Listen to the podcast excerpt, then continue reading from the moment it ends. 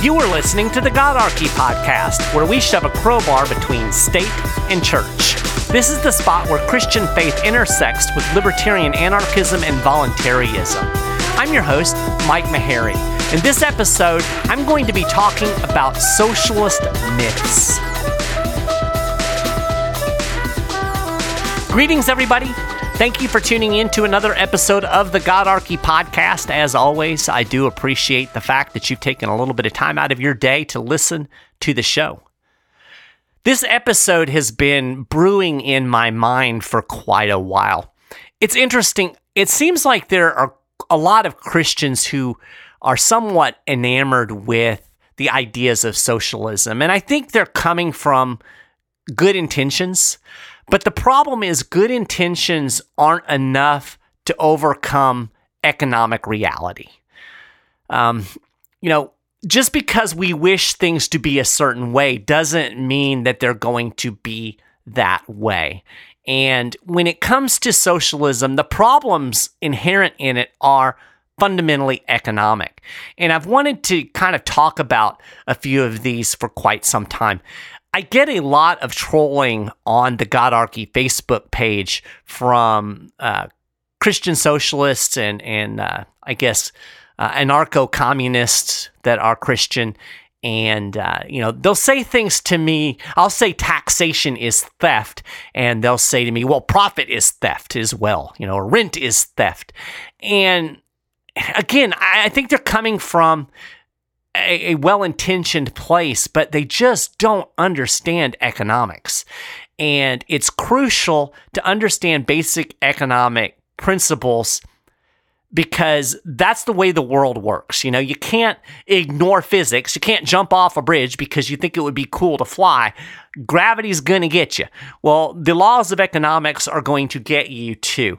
Um, so we need to look at some of these kind of myths that are embedded in the ideas of socialism. And one of these is the idea that a product derives its value from labor, the labor theory of value. And this pops up a lot. This is the root of this whole idea that profit is theft. Uh, the idea is that uh, you know you put a certain amount of labor into something, and if somebody's selling it for more than that, then they're exploiting you for your labor. And there are a number of problems with this, uh, just from a logical standpoint. I wanted to find somebody to talk to about this. I wanted to talk to an economist. I could do a solo episode, but uh, you don't want to hear me droning about economics. That's boring. So, started thinking, who could I get? Well, I thought, you know, what better economist to talk about something like this who would be fun to listen to than Walter Block?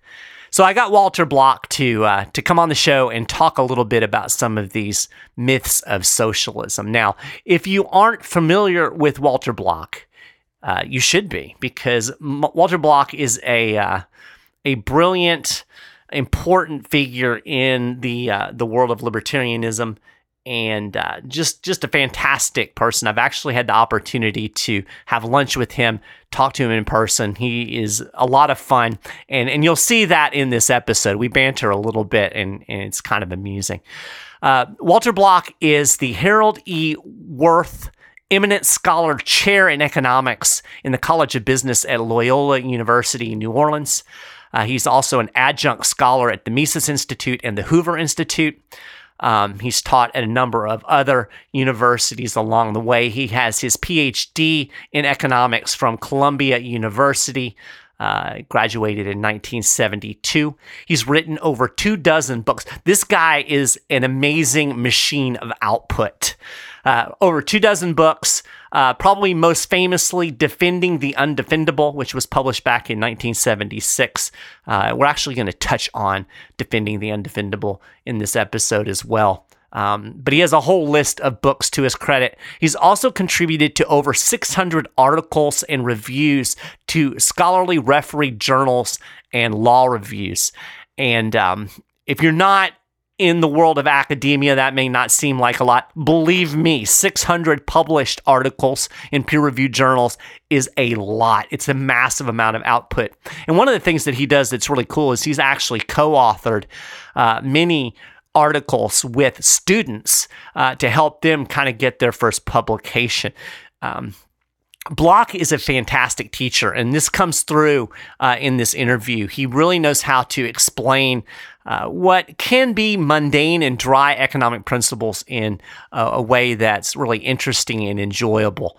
Um, so, we're going to bring Walter on now and talk about some of the myths of socialism.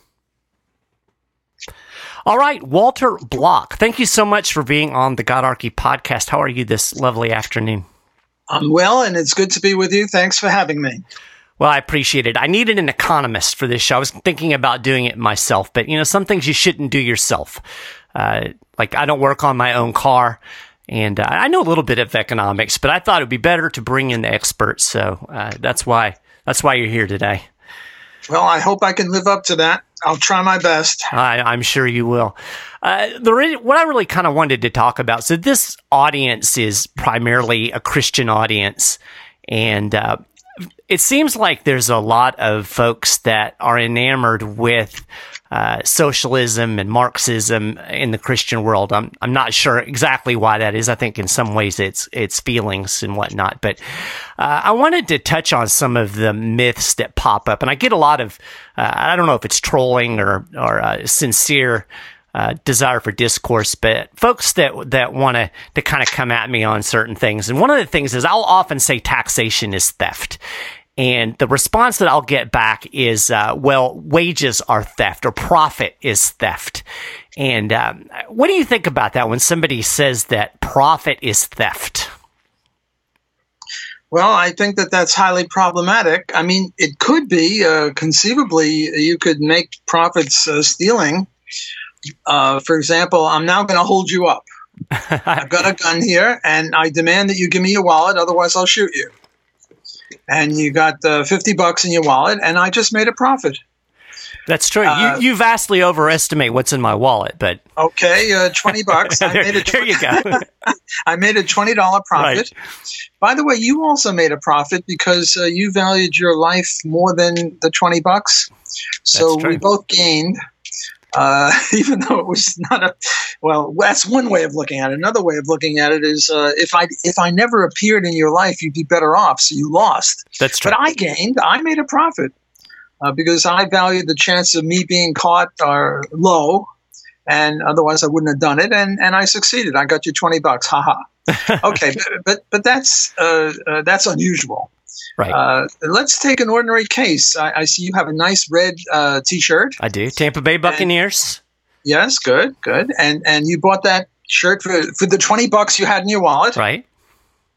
And I deduce from that that you value that shirt at the time you bought it at more than twenty not 20 because you're a lazy person and and uh, why should you expend energy in buying a shirt for 20 if it costs you 20 and there's nothing in it for you no gain for you? Right. Every human action mises tells us is an attempt to uh, improve our situation.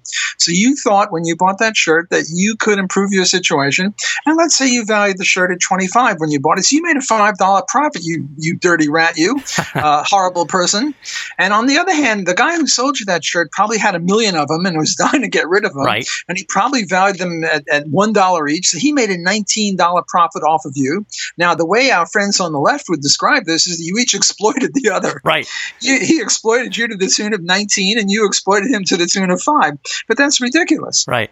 Father, you each made a profit ex ante. Now, ex post, after the fact, that one or the other of you might have changed your mind. He might have uh, decided, well, there was gold in them our shirts, and and he regrets selling it you for the cheap, lousy price of twenty. It's worth uh, a thousand, uh, and and the, the shirt starts fraying, uh, so you wish you hadn't bought it. Say, so ex post, usually people make profit because I'm sure you, are not regretting that you bought that shirt, and I'm sure that the guy who uh, sold it to you isn't regretting that he did it. Right. So usually, almost always, I see you have books in the background, mm-hmm. you have a desk, you have a microphone. I don't think you regretted uh, buying any of those, and every time you did, you made a profit. Right. And I don't think that the guys who sold you that really regretted it. So their ex post, there was also a profit.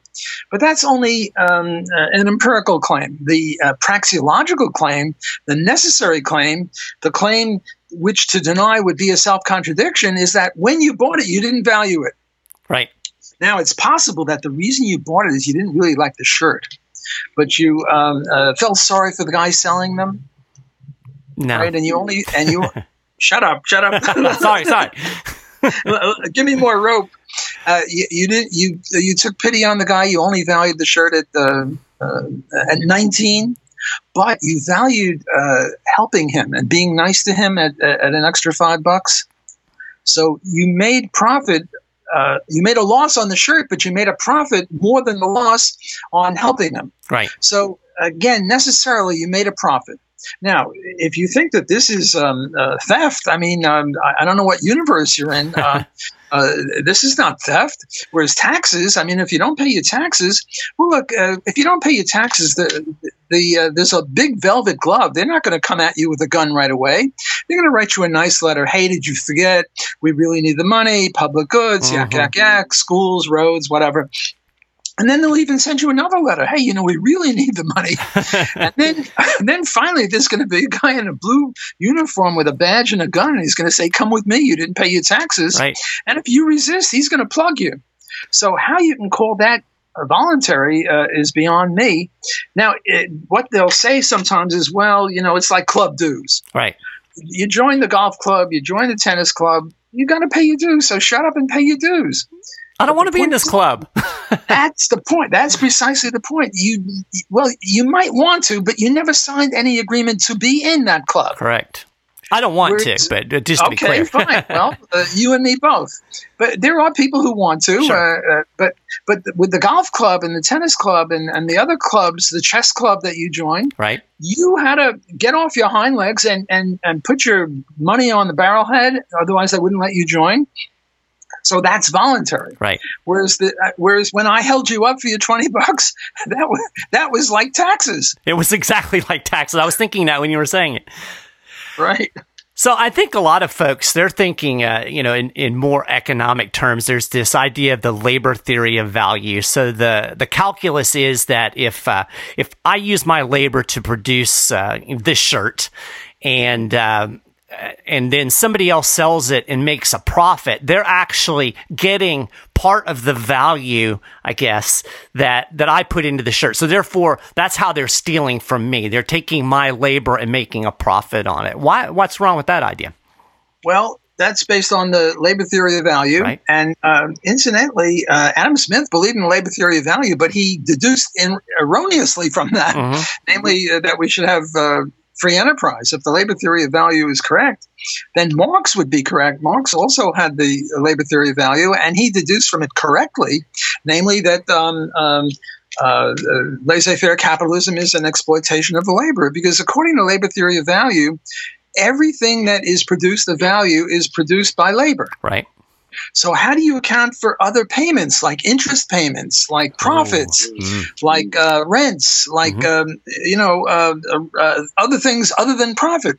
Now, labor is usually around seventy five percent of the GDP. Mm-hmm namely the laborer gets around 70, 75, 80% of GDP, and profits are around 2%, interest payments are 3%, and uh, the rents are another few.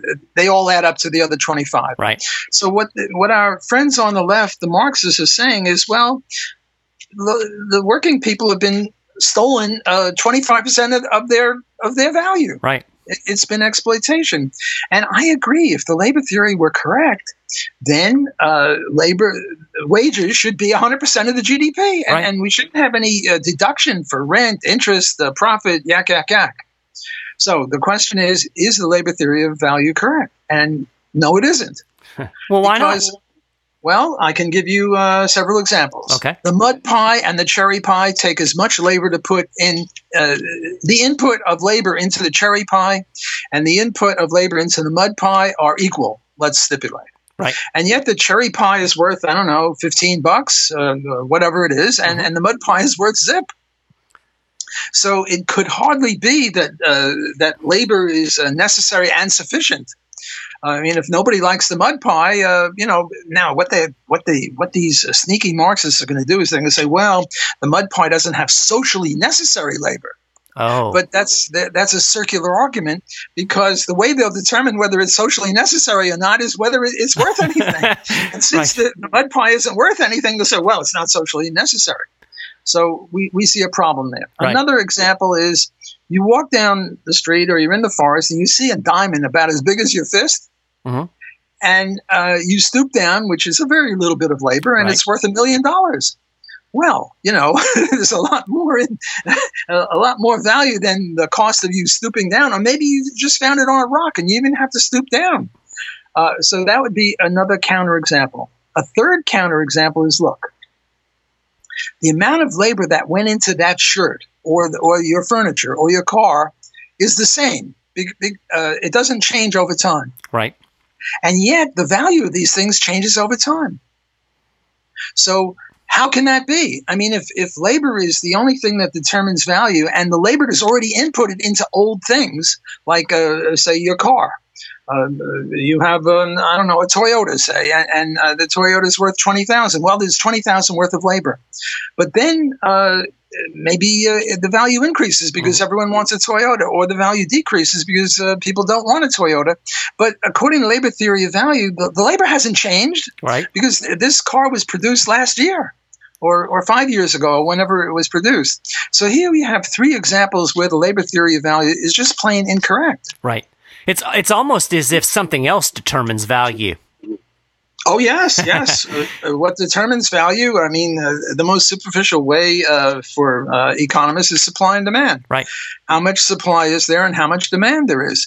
Uh, right now, um, uh, I don't know, uh, grapes are uh, uh, 50 cents a pound, uh, let's say. Right. Well, if we discover that eating grapes will cure cancer, um, you know, the demand curve will shift to the right, and there's only a limited supply of grapes right now, and the price of grapes will triple and quadruple.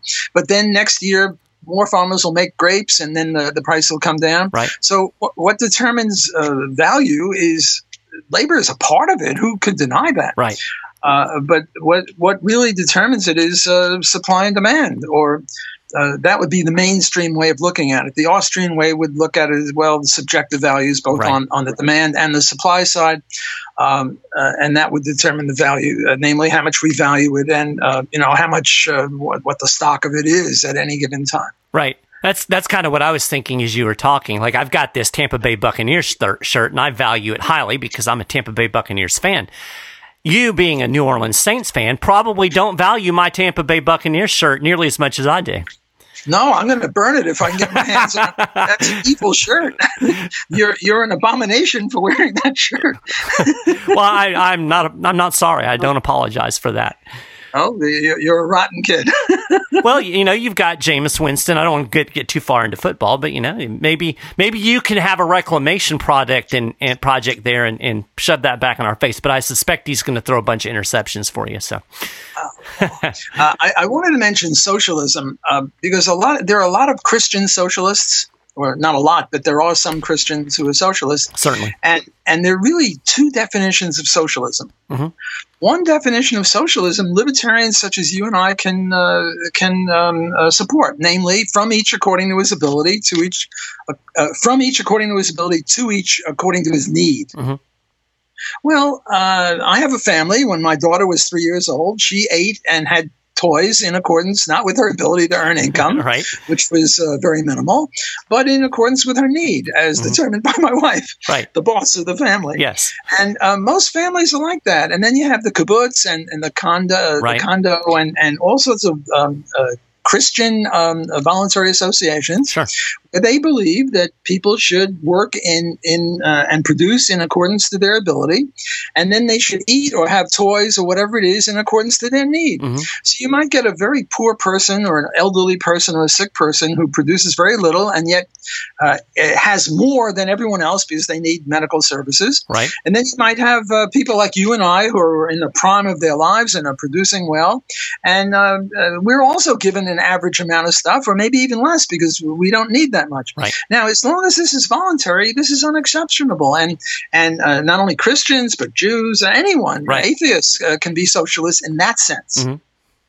So that's the um, the good sense of socialism. Right. But then uh, then there's the Bernie Sanders sense of socialism. Mm-hmm. This is very different. This is government owns all the means of production.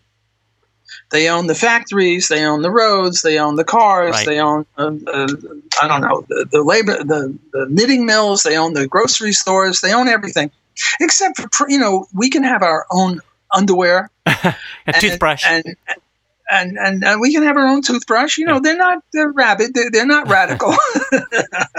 uh, you can have your toothbrush. You can have your underwear. Uh, maybe you can have a, a favorite. Um, um, uh, I think I see right behind you. There's a, a statue of um, uh, what's his name, the, the, the guy with the mustache and the little beard right behind you. Uh, and, and that's your personal um, uh, thing. Oh, and, yeah, and then yeah. you have. Uh, y- you can have things like that. right, right. Uh, you can have your own chair. We're not crazy. That's and nice. Maybe even a bicycle, but but that's about it. You Yeah. can't have any means of production, and well, there's a lot of problems with that. uh, one problem is uh, well, it's a violation of rights. right. So, from a, deontological point of view, you know, you produced uh, your grocery store, and now they'll take it away from you. You, you know, we're, we're talking uh, Cuba or uh, the Soviet Union uh, kind of economy, or North Korea. Uh, so, from a deontological point of view, it's just a rights violation. Mhm. But then, from an economic point of view, it's very, very bad. Um, uh, I mean, uh, we had almost controlled experiments between East Germany and West Germany, between North and South Korea. They were the same people, the same culture, the Mhm. same IQ, the same uh, language, the same everything. That, uh, Germany, uh, that is the same language. East and West Germany had the same language, and North and South Korea had the same language. Right. Uh, Korean is different than German. And due to an accident of war, one of them went socialist, Mhm. and the other didn't really go laissez-faire capitalist, but you know, closer. Ish. Right. And and guess what happened? You know, people were voting with their feet. They were trying to get out of North Korea and into South Korea. They were trying to get out of East Germany and into West Germany. Uh, because uh, it was just a debacle, uh, the the economy, and and Mises and Hayek um, have shown um, um, uh, very clearly why why it is because because because central planning is irrational planning. We have no price system. Um, uh, during the Soviet Union from 1917 to 1922, they had the um, pure Sovietism, and and they didn't use prices. And prices are to the economy as uh, street signs are to the uh, urban geography. Right. Uh, without them, you, you- you're sort of lost. And um, and it was so bad that um, in 1922 they had to institute the NEP, the New Economic Plan, Mhm. and now finally they took advantage of prices, not their own prices, because uh, they, they, you know, they, they had no buying and selling of um, um, uh, uh, production goods, but they would look at the Chicago um, Mercantile Exchange prices, they would look at the Sears Roebuck catalog, right. and they would say, see, before, look, um, uh, what do you call it? Um, um, what, what's that um, uh, uh, metal that's very, very, um, uh, very, very expensive? Platinum. Platinum. Platinum will make platinum will make better railroad uh, lines than steel. so, should we waste platinum on on made railroad? Yeah, sure, because it's better than steel. That's during the, uh, uh, the the first pure socialism. Right. But then when they realized that the platinum uh, costs, you know, uh, 10 times the amount of steel, and therefore we have to reserve platinum for areas where, where much more important than steel and miles and miles of steel, well, then we no longer did that. Right. So this is one of the reasons that Mises points out that without prices that reflect costs and, and, and values, um, we're, we're at ship at sea without a rudder. We, we can't rationally plan. We're going to use uh, platinum for um, uh, for railroad ties, or or uh, then there's the question: We want to build a railroad. Should we go around the mountain or through the mountain? Right. Well, through the mountain uh, costs more now, but it, it'll save um, miles and miles uh, for years and years. Mhm. On the other hand, if we go around the mountain, it's cheaper now. Well, how do you determine that? Right. Well, you need an interest rate. Well, then there ain't no interest rates in, in the Soviet Union, so we, we, we can't know. And and uh, so uh, now Bernie Sanders says, well, what he means by socialism is Sweden and and um, um, Right. Norway and and uh, Denmark and Finland. One of my publications is a rating of the economic freedom of all countries, Mhm. and guess what? The Scandinavian countries in the top decile of economic freedom. I'm not surprised. So, so I mean, they're not number one, right, uh, or number two, but they're. I mean, if you have hundred countries, the top decile is ten countries. Mm-hmm. They're in there, or maybe they're twelfth or thirteenth. They're very, very free enterprise. They have very low tariffs or low regulation. Right. Uh, they're they're very good. Well, they're a little weak on uh, redistribution, but. Um, in, in, many regards, they're very, very free market. Mm-hmm. So Bernie is uh, guilty of some sort of fraud. What what really is socialism nowadays is Cuba and Venezuela right. and uh, North Korea. And and then he says, "Well, I, I want Scandinavia." Well, Scandinavia is uh, very very free. So mm-hmm. Bernie, what's what's going on here? By the way, I pick on Bernie because he and I went to high school together. We were on the track team together. We were sort of buddies. So I uh, there are other socialists also, but I uh, I use Bernie as my uh, main example. So who was faster? Were you or Bernie?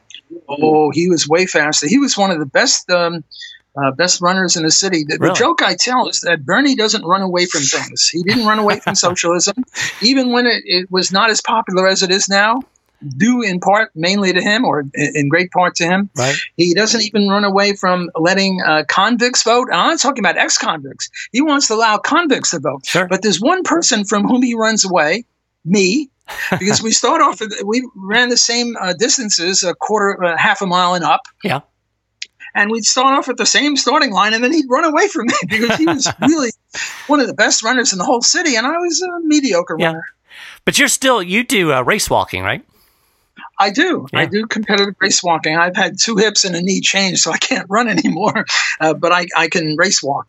I'll tell you a funny, a quick funny story about that. I ran a half marathon. Gosh, it's been probably five or ten years ago, and uh, there were a number of race walkers that were in that mar- uh, half marathon, and about of course, that's 13 point, what, three miles or whatever. About mile 11, one of those race walkers went right past me. So no, no, it's not surprising. You, the, top, the, the, top race walkers, you know what they can do in a mile, one mile, five and a half minutes. Yeah. Now look, it's not under four, but five and a half minutes is a lot faster than a lot of people can do a mile. Uh, I certainly couldn't run a mile that fast right now. No, no, not me either. I'll tell you something interesting. I've actually used the uh, the sign analogy that uh, that you brought up. I've used that uh, in an article. Uh, a lot of people don't know this, but as the uh, British were preparing for the possibility of a Nazi invasion in World War II, they actually took down all the street signs. Uh, and, and the point was to try to confuse any troops so they wouldn't know where they were. And that's exactly what you're saying with prices. When you get rid of the price system or even even tinker with it the way the Federal Reserve does with uh, with interest rates and whatnot, it makes it difficult to get around. Well, interest rates one of the most important prices. Uh, I mean, the price of steel only applies to steel price of bananas only applies to bananas. The price uh, interest rate applies to everything. So the interest rate, when the Fed screws around with interest rates, they're really messing up the economy. Sure. Uh, I, I I've got a half hour to give you, and we've got only five minutes left. So you said you had another question you wanted. I do. I want to. I want to wrap up on something. Uh, you can you can do this as quickly as as you possibly can. You are well known for defending the undefendable, right?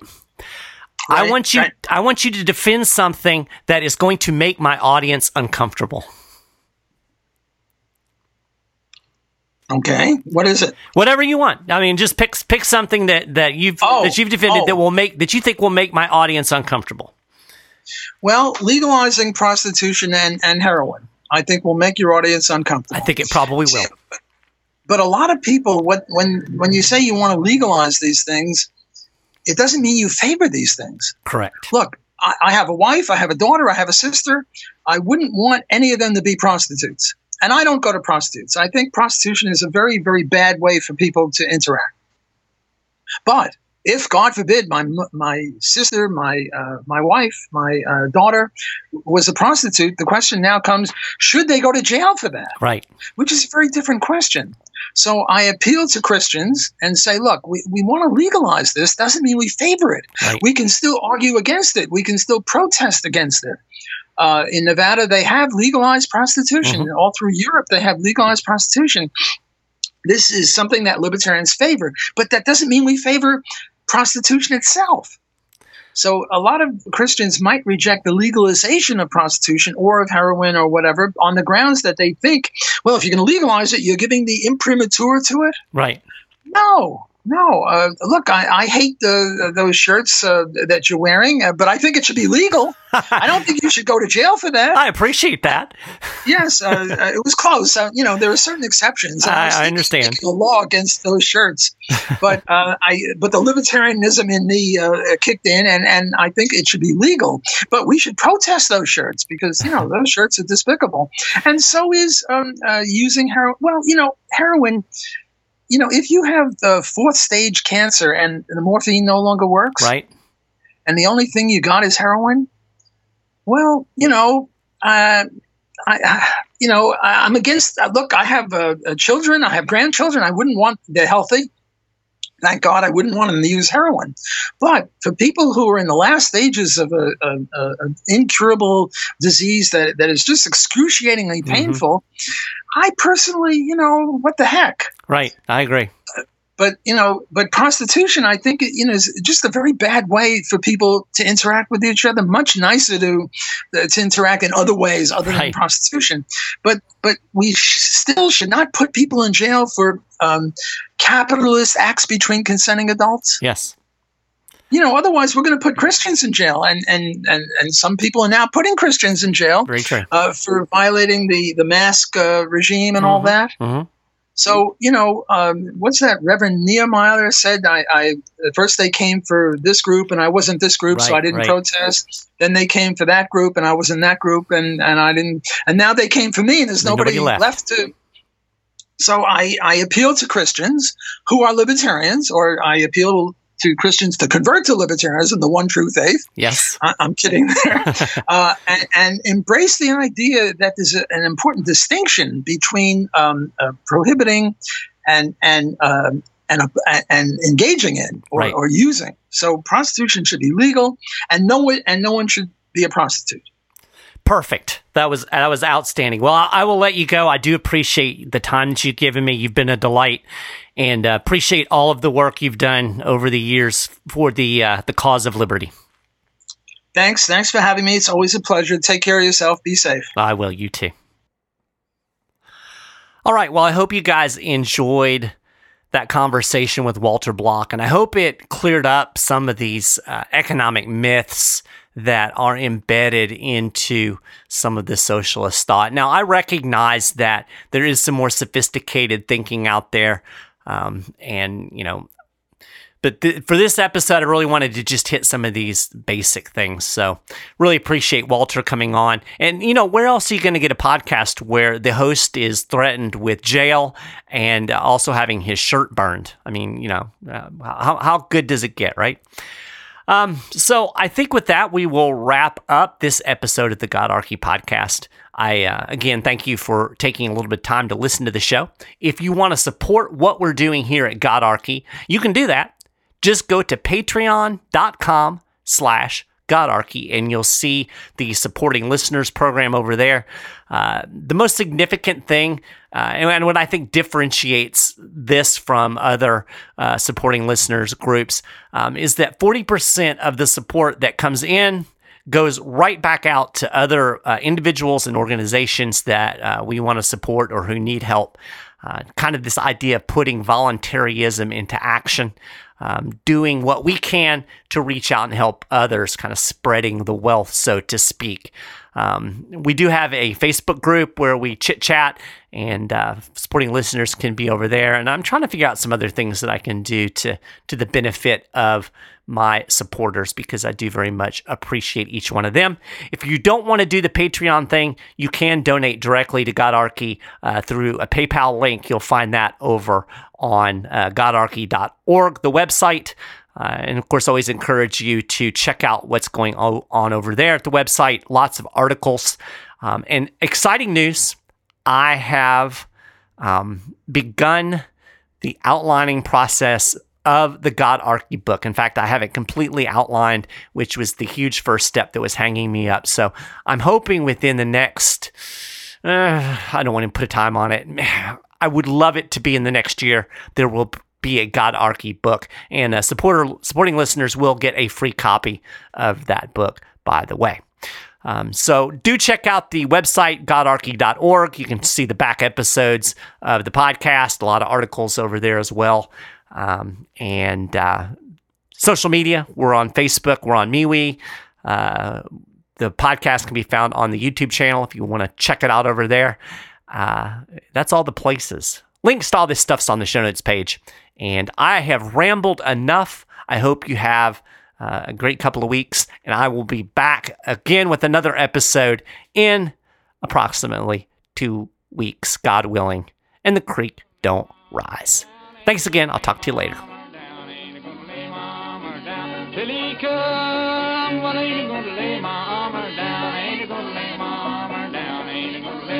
Oh, you? Oh, oh, oh. Uh, um, excuse me. You, uh, you have been listening to the God Ur- ooh, the God Urky podcast in the name of the Father and the Son and the Holy Spirit with Mike Mahary. God Arky is an oh, me, oh, oh, my, oh my goodness production. Um, you can find us on the World Wide Web at godarchy.org, um, on the Facebook at godarchy.org, and on the Twitter at godarchy. If you want to get in touch, email us at info at godarchy.org, but no stupid questions, please. And you can support the show at patreon.com. I mean, get in that pocketbook and get some money out. This ain't cheap to do. Um, thank you for listening. Thank you. and God bless you all. In the name of the Father, and the Son, and the Holy Spirit.